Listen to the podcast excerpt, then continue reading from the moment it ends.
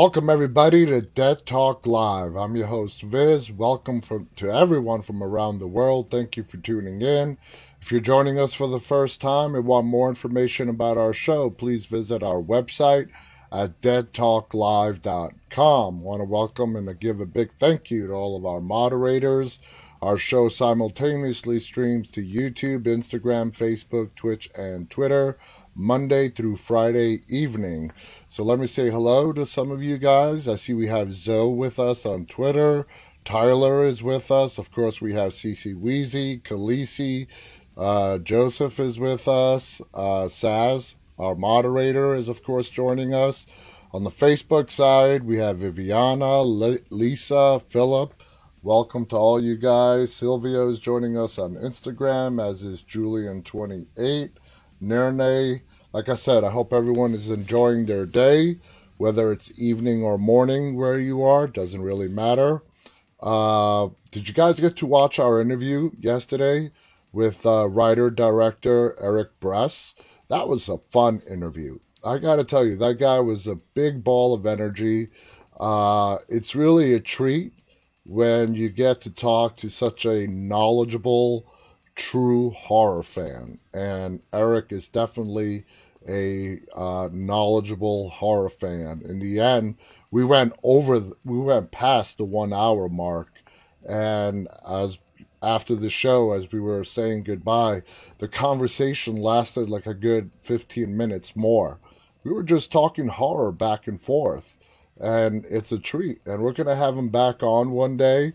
Uh, you know, not so much as a guest interview, but just to talk horror and go over, you know, the headlines together and share stories, some of our favorites and, you know, horror past and present.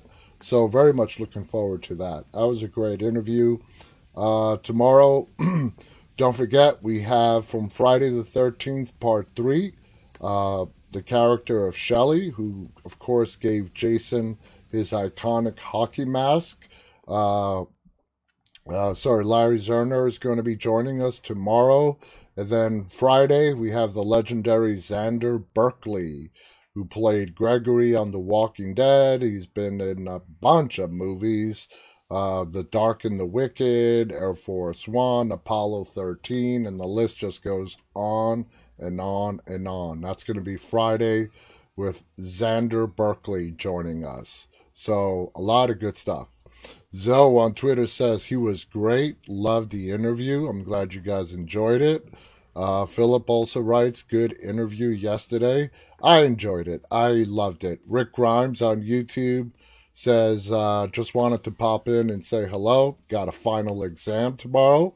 All right, Rick. Hope uh, hope everything goes well. Good luck on your exam tomorrow.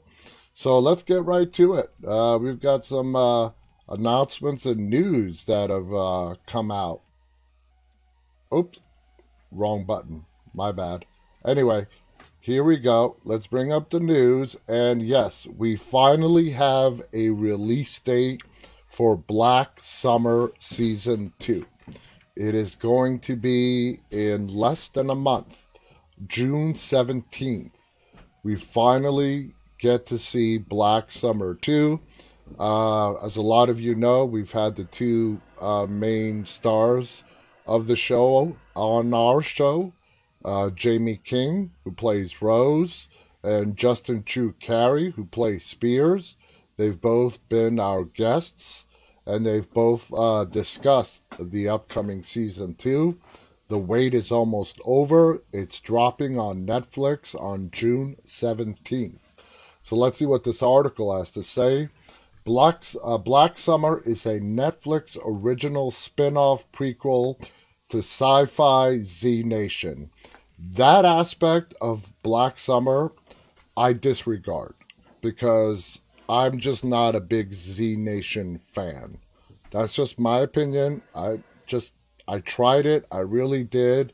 I just never really stuck with me. Uh, and Black Summer, even though it's a prequel, it has absolute no similarities to Z Nation whatsoever. Anyway, uh, it goes on to say the series has not uh, had a new episode since 2019, and fans have been eagerly awaiting news of the release date. The wait is over. Black Summer Season 2 is coming in June 2021. Karl Schaefer and John Hyams co created Black Summer. They also co executive produce and are both showrunners for the zombie thriller with a darker tone than the flagship series. Oh, yeah. Z Nation uses the term Black Summer in its dialogue, referring to the summer that things went to hell. The spin off is set during that time and begins about six weeks into the apocalypse. Black Summer 2, uh, sorry, Black Summer Season 2 will be released on Netflix on June 17th, 2021 at 12:01 a.m. Pacific Standard Time, 3:01 for us here on the East Coast. Die-hard fans will make sure to set aside uh, time to binge watch the eight episode uh, season immediately. I know I'm going to binge watch it. The pandemic cut into filming for the series which made the release date much later than anticipated. Now, the cast, of course, Jaime King will return as the lead character, Rose. Spears, played by Justin Chu Cary. Lance, Kelsey Flower, and Sun, played by Christine Lee, will also return. As with any series set in an apocalypse, the cast can often change due to zombie attacks, and this series is no different. But rest assured, there will be new cast members in this second season. Now, the synopsis for Black Summer Season 2, we, there isn't any. there is no synopsis. Uh, we haven't seen the official trailer for Black Summer 2. A trailer will follow shortly, most likely closer to the release date. But for now, Netflix posted three short teaser clips for you to watch while you wait for the full trailer. I haven't watched these, so uh, let's check this out.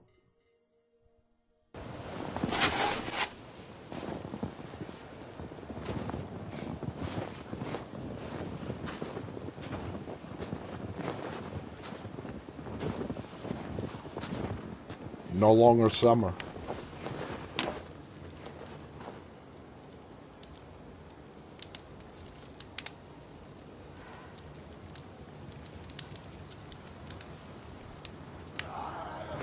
brand new set of people.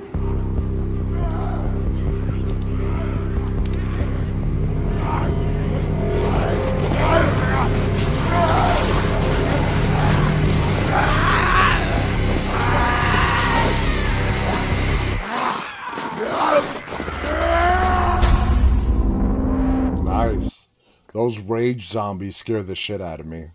The Walking Dead slow snail crawling zombies, you know, you know they're scary in their own right, but these suckers, they they'll be up on you like in no time.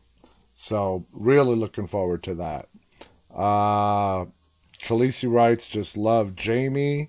Uh, Jaime King was awesome. Jaime King, our my interview with Jaime King has to be one of my most profound interviews that I've ever done. She had such amazing stories, and if you guys missed it and you want to watch it, just go to any one of our streaming services and uh, look it up and watch it. It's it's an hour you won't regret watching. She shared so much information, not only about Black Summer, but her entire career, being discovered at the age of 13 as a fashion model, moving into acting, doing a lot of horror and whatnot. Uh, Khaleesi also writes, she's a beautiful soul.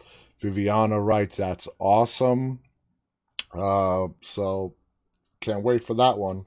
So American Horror Stories, the spin-off to American Horror Story, American Horror Stories, where each episode is going to be its own uh, separate story, sort of what like Tales of the Walking Dead is going to be when that eventually comes out. And as opposed to what American Horror Story, the mother show, is where the whole season is a separate story from the next season and the prior season. In this one, each episode is going to be it's a story onto itself. And just knowing the history on how American Horror Story loves to do their stuff and how twisted it is and awesome it is, uh, I could see the writers having a really good time with this show. Anyway, it is coming this summer with American Horror Story season 10 arriving in time for Halloween. The American Horror Story universe is expanding not only with the 10th season of the main series, but also brand new spin off American Horror Stories. The former airing on FX and the latter an exclusive to the FX on Hulu portal. So basically, what that means is you will not be able to watch American Horror Stories on FX if you have cable or satellite. You gotta have FX on Hulu, which that really sucks. Okay? So not only do you have to have Hulu, I don't know if FX is an add on subscription to Hulu. I want to say no, which is okay, but you need a Hulu subscription to be able to watch the spinoff. Uh, I don't think you need to pay extra like with Amazon Prime, and they offer like uh, all these channels like uh, you know Hulu, I think, and so on. You can get it through Amazon Prime, where you have all your apps consolidated in the Amazon Prime Video. But don't hold me to that. I don't think FX is an add-on subscription to your Hulu subscription. If it is, that would really suck. Uh, this week, this week, FX chairman John Landgraf teases when uh, we can expect the new season and the new series, both arriving later this year. American Horror Stories will come to FX on Hulu in July. So that's just two months away. Deadline reported this afternoon while the 10th season of American Horror Story will premiere on FX proper this fall. The 10th uh, episode uh, yeah, the 10th episode, 10 episode season will conclude on Halloween. So it's going to start 10 weeks before Halloween. Uh, the Ryan Mur- Murphy created spin off series will feature one hour contained episodes, while the 10th season of the flagship series is titled American Horror Story Double Feature. Murphy explains the, st- the spin off we are doing 16 one hour standalone episodes del- delving into horror myths, legends, and lore. Many will feature AHS, AHS stars that we already know and love. Okay, that is definitely cool. The cast for season 10 will include regulars Evan Peters, Kathy Bates, Billy Lourd, Finn Wittrock, Lily Rabe, Leslie Grossman, Adina Porter, and Angelica Ross. Also in the mix this year, as previously announced, Macaulay Culkin is joining the. AHS. Why am I having such a hard time saying those three letters? The American Horror Story family in season 10, with actress model Kaia Gerber also coming on board this year. And here's another poster for the upcoming uh, spin off show, Stories. So that's it. Okay. So if you guys want to watch American Horror Stories, you're going to have to have a Hulu subscription. Uh, for the Mother Show, which is premiering in the fall, it'll be on its regularly scheduled channel, which has always been FX. So there you have it. Um, Want to welcome Lindsay Sparks, who's joined us. Doris is also with us. Uh, that and Doris, you're absolutely right. This whole streaming uh, thing is getting crazy. That's what Doris said. It's getting crazy. It is getting crazy. Uh, I have I've said a lot about this issue, and I still have a lot more to say about this issue. Uh, this has been in the works, and you could see it coming years ago. Uh, what COVID did, it just really ramped up the timeline of when this is going to happen. But there is an all out streaming war going on with all these different platforms coming about. Uh, and it's happening so quickly. CBS All Access is no longer CBS All Access. CBS All Access is now called Paramount Plus. Now, we've discussed this uh, a couple days ago. CBS is moving some of its most popular shows from the CBS channel over to Paramount Plus. Clarice is still ne- in negotiations as to where they are going to end up. Uh, it's a hit show.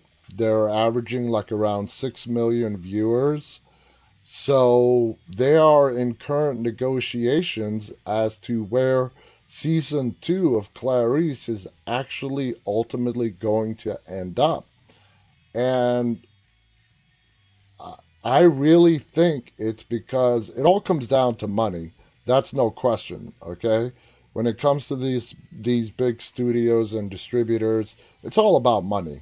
Uh, what I think is going on is advertisers are really starting to pull their money from television commercials. They're not spending as much in television commercials and diverting their marketing money more into online platforms, the internet, uh, apps, and of course, uh, streaming services for the ones that are ad supported. But that leaves the studios with having to come up with ways to keep generating their revenue. Uh, big studio uh, networks like CBS, Fox, ABC, and on, they, you know, they've been making millions of dollars every year, and the the main source of their revenue is commercials, advertising. And now that I believe that businesses are diverting their marketing money away from commercials and more into the online media, uh, these studios need to keep generating revenue, especially on their hit shows like Clarice. So, what better way to build up your subscription base to Paramount Plus, where you have a guaranteed source of revenue from everyone that signs up each and every month because they want to watch maybe one, two, or three shows that are on Paramount Plus, than to move some of your most popular shows, take them out of CBS, and put them on exclusively on your streaming service. You know, so it's gonna it's gonna get messy. It's gonna get messy, and uh, it's already happening. They even have a term for it. They are calling it subscriber fatigue uh, because there's just so many damn streaming services right now. Everyone is not going to fork out $5 for this service, $10 for this. I know I'm paying like 15 bucks a month for Netflix. Uh, eventually, people are going to say enough is enough. You know, uh, cable, what used to be my main source for watching television shows, now is not where I go to first. I go to my streaming services first because that's where all my favorite shows are. And if nothing is there at the whatever date I'm watching, then I'll switch over to cable and see what's on there. So it's going to get messy. I have no idea how it's going to end up, but uh, it could backfire on them. It really can backfire on them. Uh, I, I, think you're going to see a lot of mergers uh, in the months and years to come. You're going to see these big companies uh, combining with maybe smaller companies. to become big companies, bigger companies, but uh, you're going to be seeing a lot of mergers, a lot of acquisitions, as uh, people are just going to say enough is enough. And in order to keep their subscribers, companies are going to be combining forces. That's a possibility as one way this might turn out. Uh, nobody honestly knows. We just have to wait and see. Uh, Lisa writes, it's hard to keep up with all the changes. I didn't know about that CBS All Access until recently. Uh, I found out that CBS All Access doesn't exist anymore. It's now called Paramount Plus. I'm like, what the hell? Uh, so, anyway, welcome to all of our new viewers who just joined us on Instagram. Let's continue on here. Fear Street apparently is a new movie coming to Net- Netflix trilogy uh, in July. Goosebumps author R.L. Stine's other famous 90s book series is coming to Netflix. It's a trilogy, film trilogy event, of course, called uh, Fear Street. Let's say part one takes place in 1994. Part 2 takes place in 1978. Uh, and Part 3 takes place in the year 1666. The Fear Street books from author R.L. Stine are making a comeback as a trilogy of movies hitting Netflix next month. The 90 series span more than 50 books, with the source material slightly scarier than Stine's other popular book series called Goosebumps.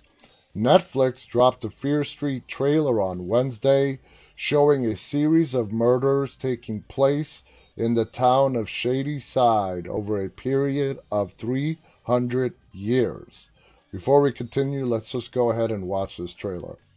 We're all cursed. The witch is real. She put a curse on Shadyside. She's been possessing people, turning them into killers to take revenge on the town. It happens at Shadyside over and over. Bad things happen here. You can't stop her. Your best chance is to run from this place.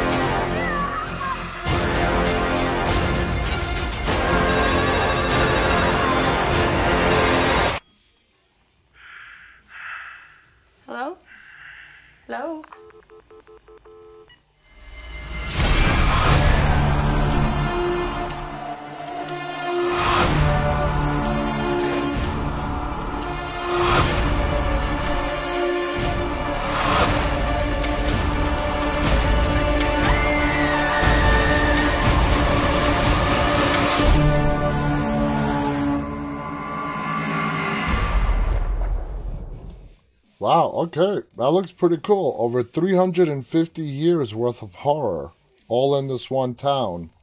Uh, Fear Street Part 1, 1994, will launch on July 2nd, followed by Part 2, 1978, and Part 3, uh, 1666, on July 16th.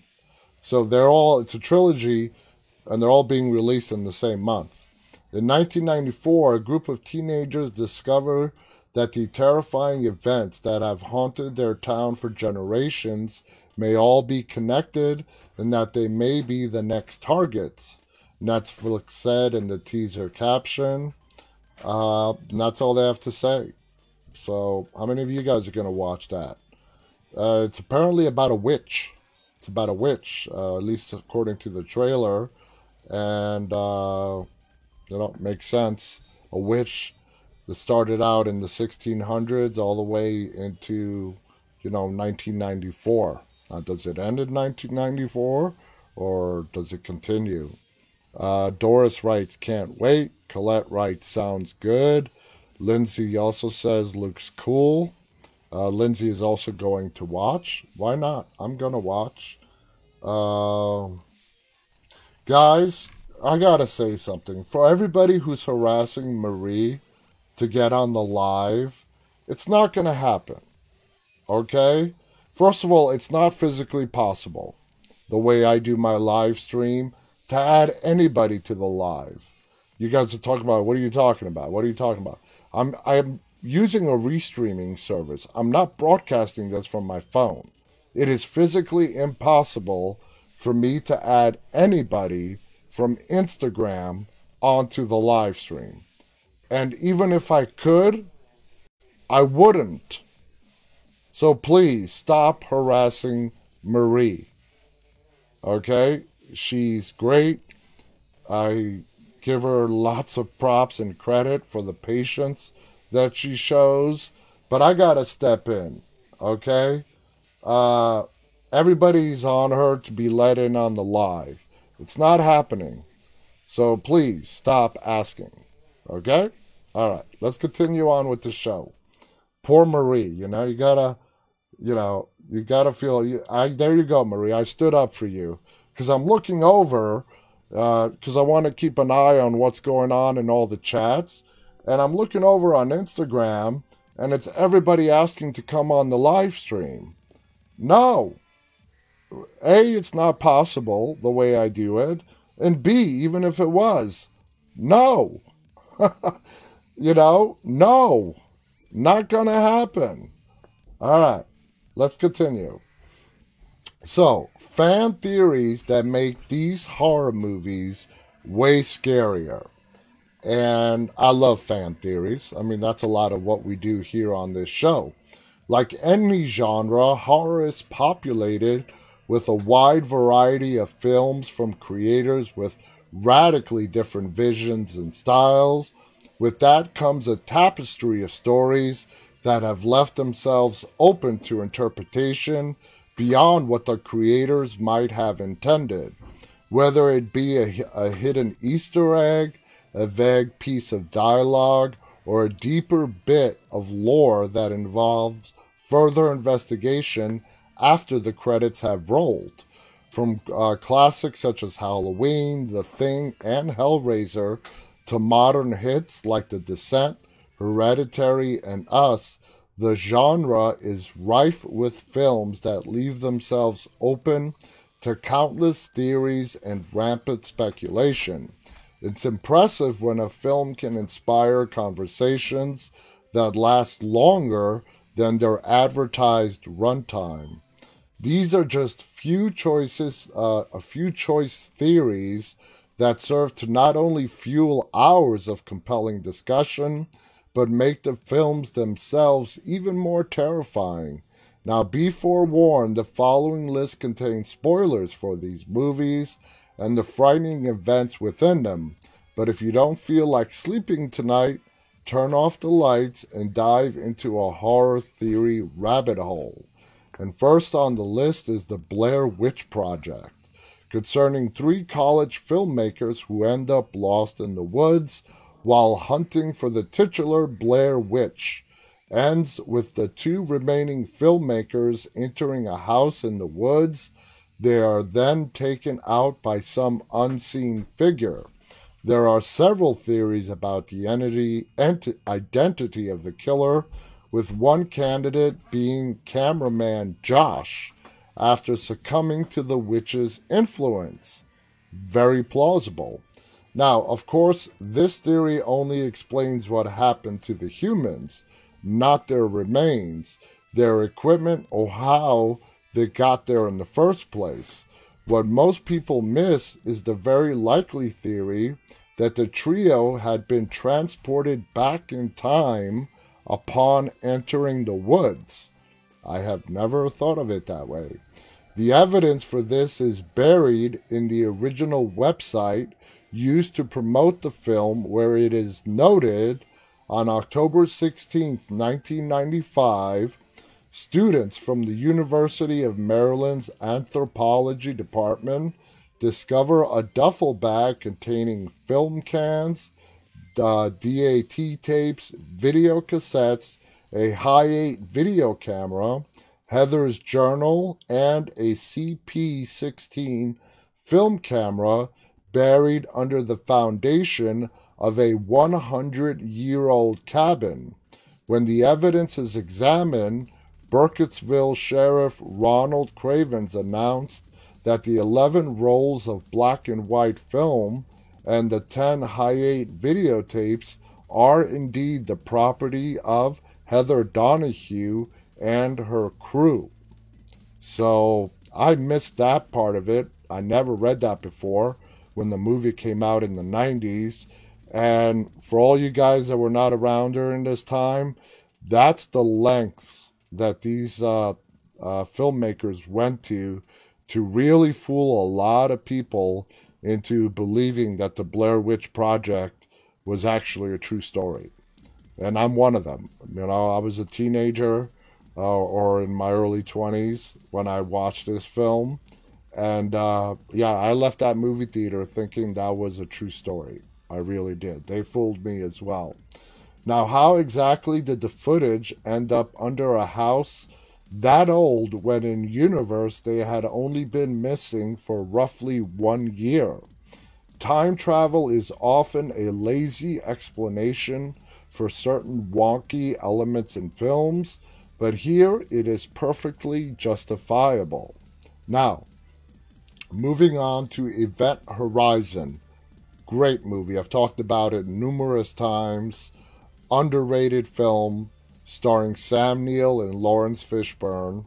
So, anyway, Event Horizon and Hellraiser take place in the same universe. That's definitely plausible. Hell is where the heart is, or rather, where the pain is, if these movies are to be believed.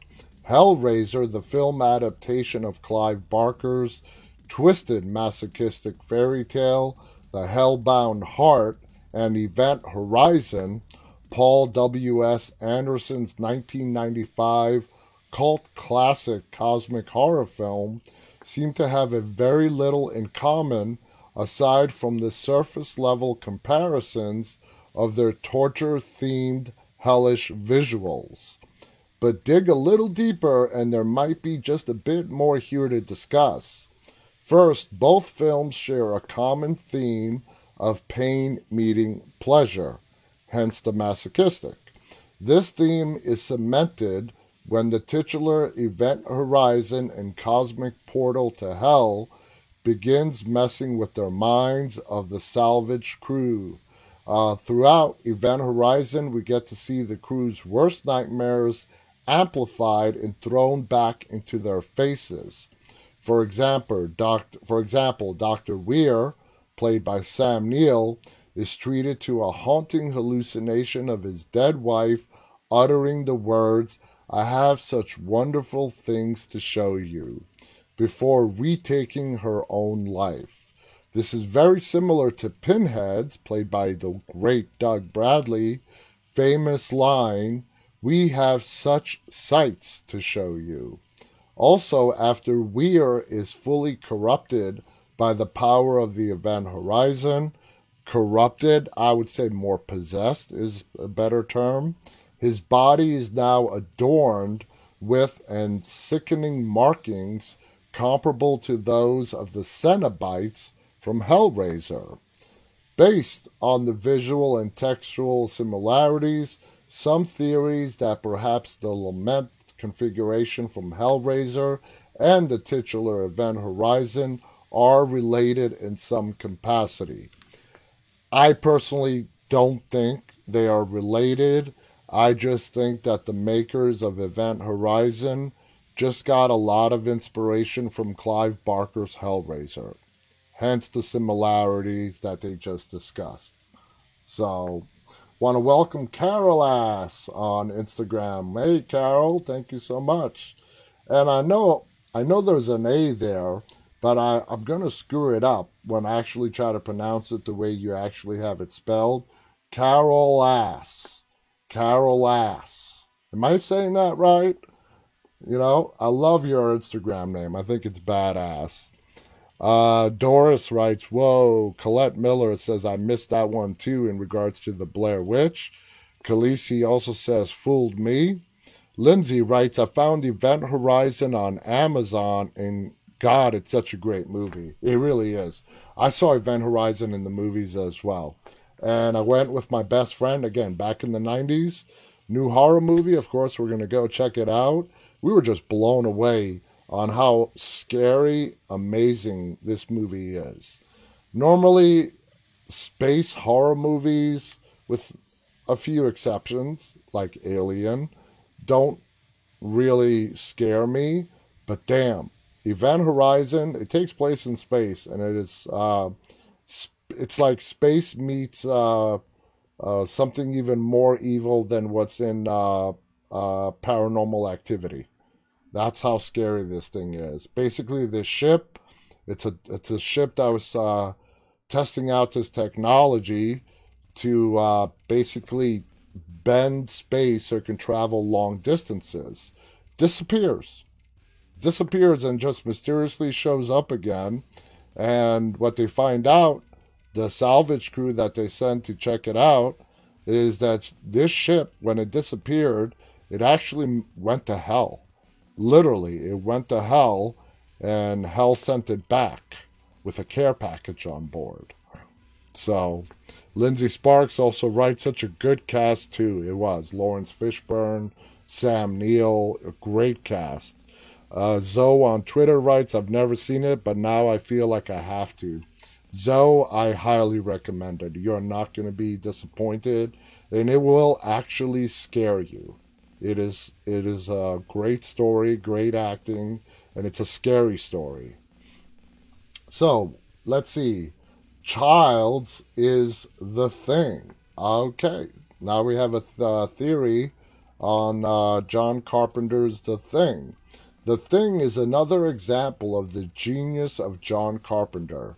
It is a story of men stationed at a research facility in the Antarctic forced to contend with death and paranoia at the hands of a shape shifting alien entity.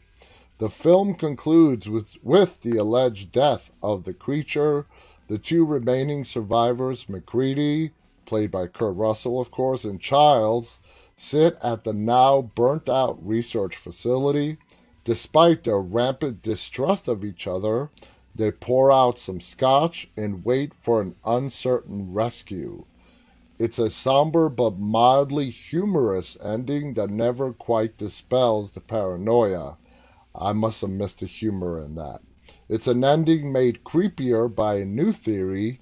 Childs could be the remaining impostor created by the entity. I'm sure that's crossed everybody's minds, not just Childs, but also MacReady could be the thing as well. Or it could really be dead. They could have really killed it. Commonly circulated evidence behind this claim are Child's ever changing clothes throughout the film and the possibility that the drink MacReady, played again by Kurt Russell, had provided him potentially gasoline instead of water. So what? MacReady was getting ready to burn him alive uh, as well. Whether or not this is this question was uh, ever intended to be answered is unclear, but it's a testament of the film's lasting paranoia that fans have debated this for decades after its release. Danny, the next one, Danny was always chosen in Midsommar. I know a lot of you have not watched this movie yet. Uh, I absolutely believe that Danny was always chosen to be in the position that she's in at the end of the movie, which I'm not really going to spoil for you. To me, that's not even a theory. To me, I that's what I thought from the beginning. Dr. Samuel Lewis is in Psycho and Halloween. Okay. Alfred Hitchcock's Psycho and John Carpenter's Halloween shared some DNA, both figurative and literally. For example, Jamie Lee Curtis, who portrays Laurie Strode in Halloween, is the real life daughter of Janet Leigh, who starred as Marion Crane in Psycho. Additionally, Dr. Samuel Loomis, played by the legendary Donald Pleasence in Halloween, shares the same name as John Gavin's character from Psycho. However, fans have speculated that this goes beyond just a fun nod from John Carpenter and could quite possibly serve as a piece of connective tissue between both movies. There is a theory that Sam Lewis, inspired by his dealings with Norman Bates, took on psychiatry. This would eventually lead him to Smith's Grove Sanitarium, where he would become Michael Myers' doctor for the duration of his life, at least his life while he was in the sanitarium. This would also explain Loomis's almost encyclopedic understanding of evil and how unfazed he seems by most of Michael's actions. Now, I gotta dispute that last line, especially in the original Halloween. Uh, Loomis is absolutely terrified of Michael Myers. He's the only one that's still around that fully comprehends what Michael Myers is all about. And it's pure evil. And I don't think Halloween would be nearly as good if Donald Pleasence was not playing Dr. Loomis. Now, for example, take uh, Rob Zombie's uh, Dr. Loomis. Uh, you know, uh, McDowell did a great job, but they really, Rob Zombie went a complete opposite direction when it came to Dr. Loomis. And I'm sure that's what Rob was trying to do. But Donald Pleasence, as the original Dr. Loomis, is a huge part as to what made that movie so damn good.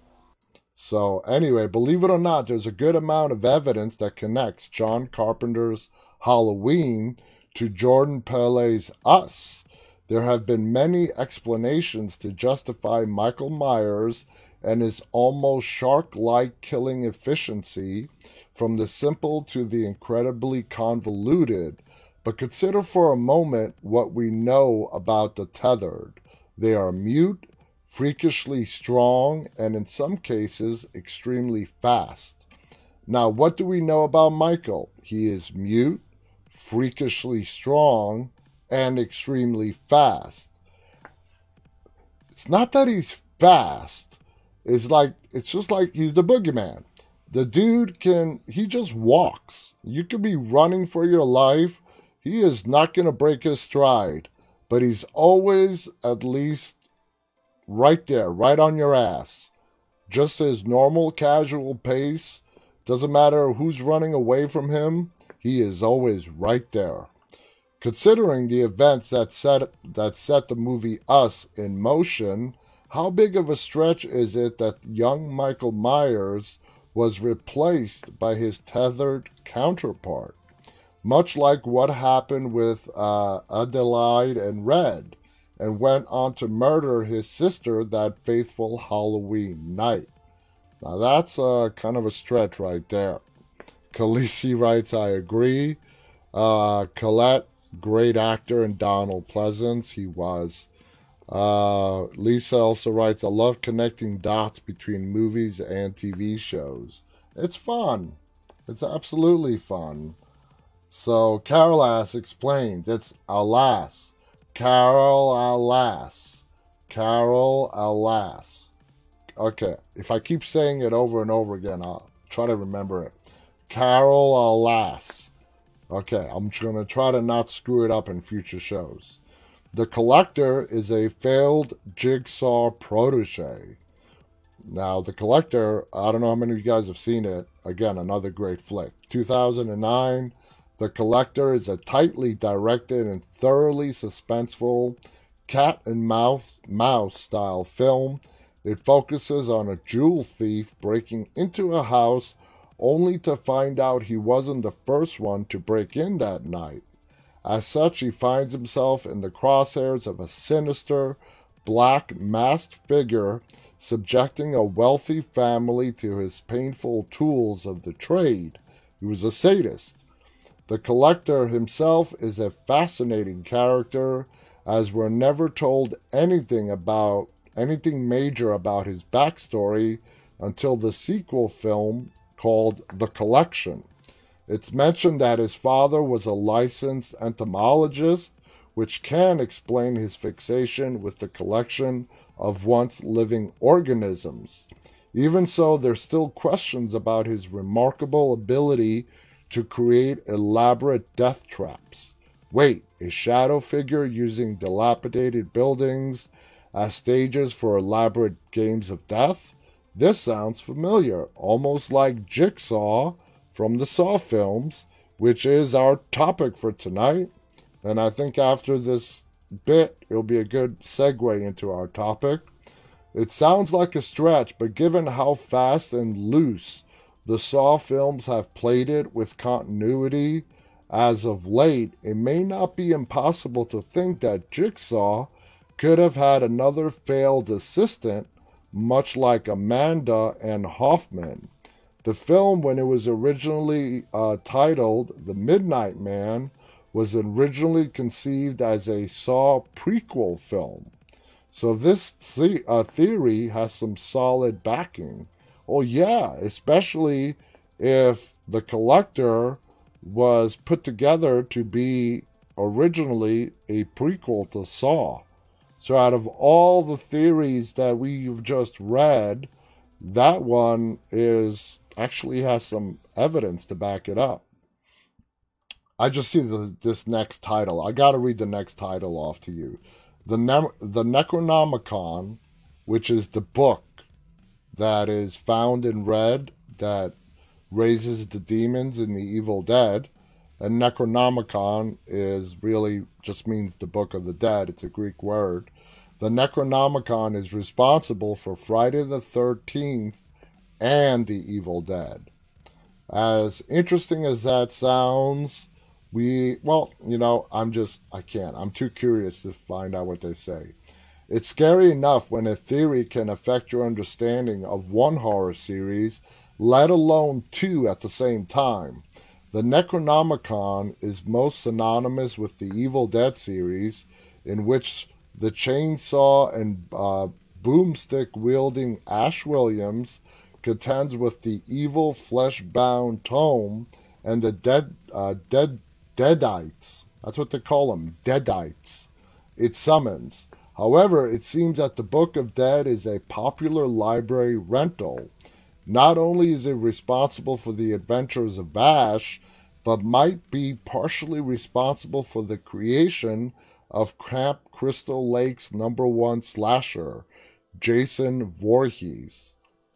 I don't I don't get that.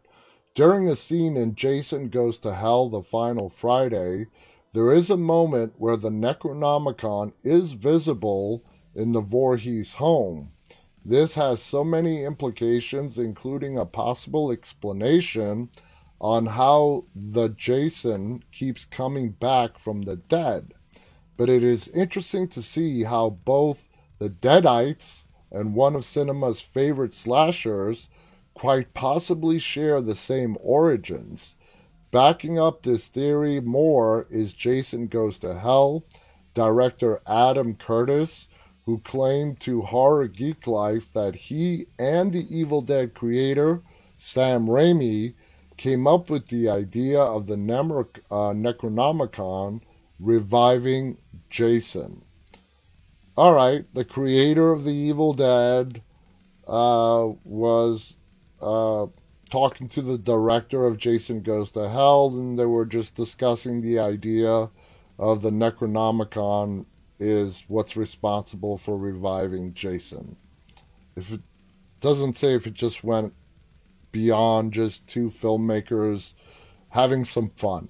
That's what that sounds to me. Two uh, talented filmmakers, you know, sharing their movie stories and what they created and having a little bit of fun with it. So, I don't know. Uh, Colette writes, "Don't remember the book or Necromancer."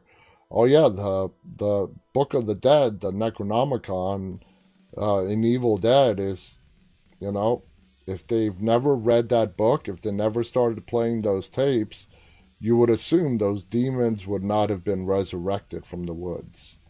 Because when they started reading it and playing back those tapes, is when everything started going to hell.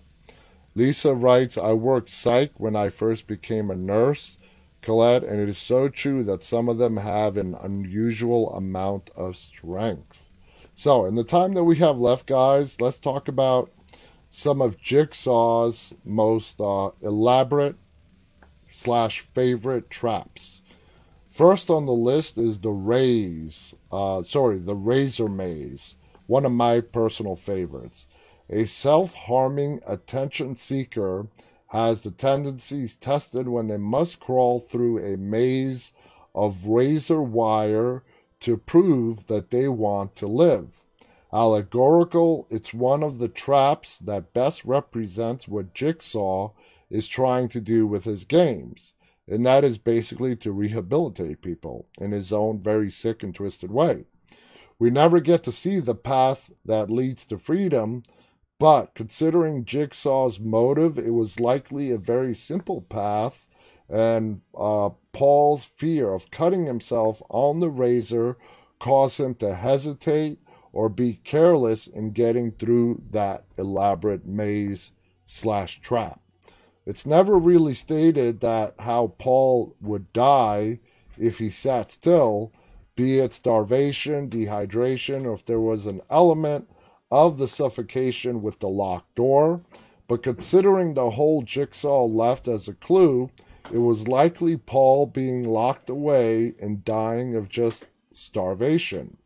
Now, the reverse bear trap, very popular and seen in multiple Saw movies. Uh, Saw, Saw 6, and Saw 7. It's say it's one of Gus Jigsaw's favorite traps. Um, the first two victims of the trap were uh, two of John's earliest disciples. One of the three times it's used, it is escaped from twice. Uh, unfortunately for Jill, she isn't so lucky. The next one on the list, the list is the Death Mask, Saw 2, a metallic Venus flytrap. And if you guys remember this one, this one's nasty. Uh, this trap resembles uh, an Iron Maiden. Allegorically, as its victims is a criminal informant who relies on blending in and his image as a criminal. The trap, disfiguring him, rips away the mask he uses as an informant.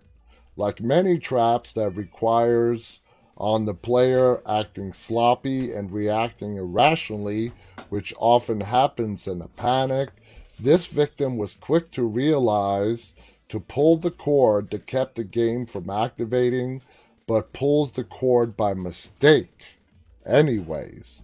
So this poor bastard realized it was a trap, but he pulled it by accident, anyways.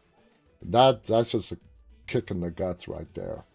The Needle Pit, Saw 2, still widely considered one of the most horrific traps in the entire Saw franchise.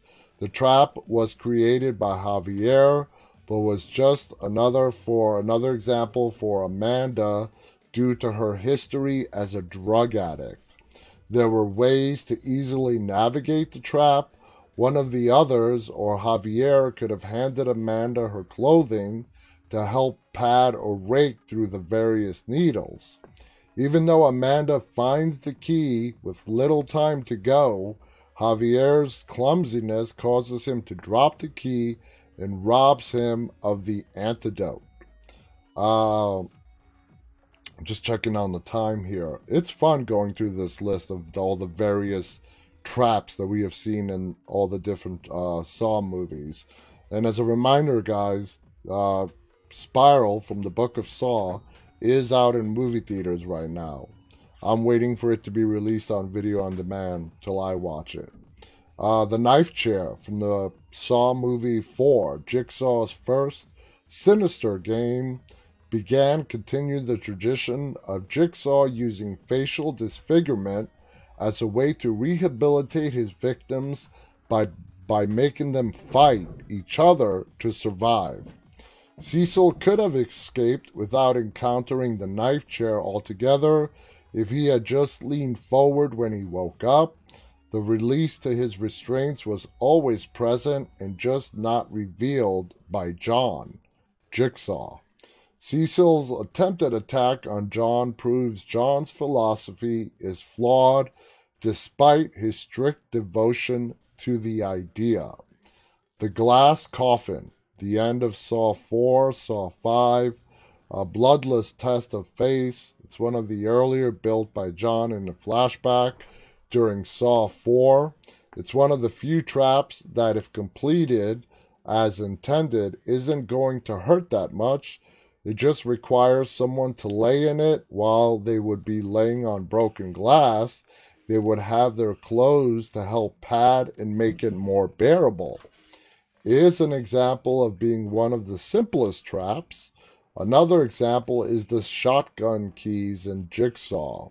All it takes is a leap of faith, faith that Jigsaw wants to save your life. Now, one of my favorite ones is also the the shotgun uh, shell uh, necklace. I guess is best way to call it. I believe that was Saw two or Saw three. They all blend together after a while but it's basically the husband and the wife. You don't realize they're husband and wife because they're not together in the movie until pretty much the final scene. The way that woman died, that broke my heart. You know, she actually performed surgery on John, which was why she was kidnapped and brought there in the first place. And they put that trap around her neck. So, just in case she doesn't kill him, because if John died, I believe that uh, wheel shotgun necklace was going to go off. But at the end of the movie, doesn't matter. Her head is literally, when that trap goes off, it's obliterated. I mean, it's just like being decapitated, but worse.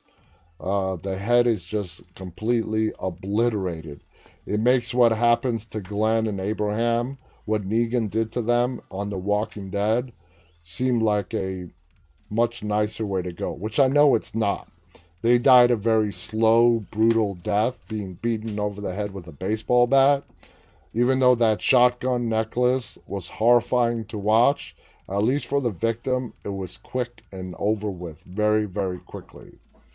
So we have a long list because there were so many traps that Jigsaw did use, but we are out of time for tonight. Uh, I'm a huge fan of the Saw movies. I'm not saying they were all great. They weren't. The first one was great. The second one was great. The last one, uh, before this spiral one, I have not seen that one yet. I would probably say that the last one uh, is my least favorite. And what is that? Saw 7, I believe. That's my least favorite. Um, I'm hearing good stuff about this movie Spiral. I can't wait to see it. So definitely looking forward to that. I think it's going to be coming out on video on demand very, very soon. Anyway, guys, uh, that's all for tonight. Please tune in tomorrow and Friday for our two special guests. Uh, Larry Zerner tomorrow, Xander Berkeley on Friday. Those are going to be two fascinating interviews. Uh, definitely want to tune in for that. Go to our website, deadtalklive.com, to see all of our prior and upcoming guests. I'll be back with you guys with our guest, Larry Zerner, tomorrow. And until then, stay safe and always stay walking. Good night.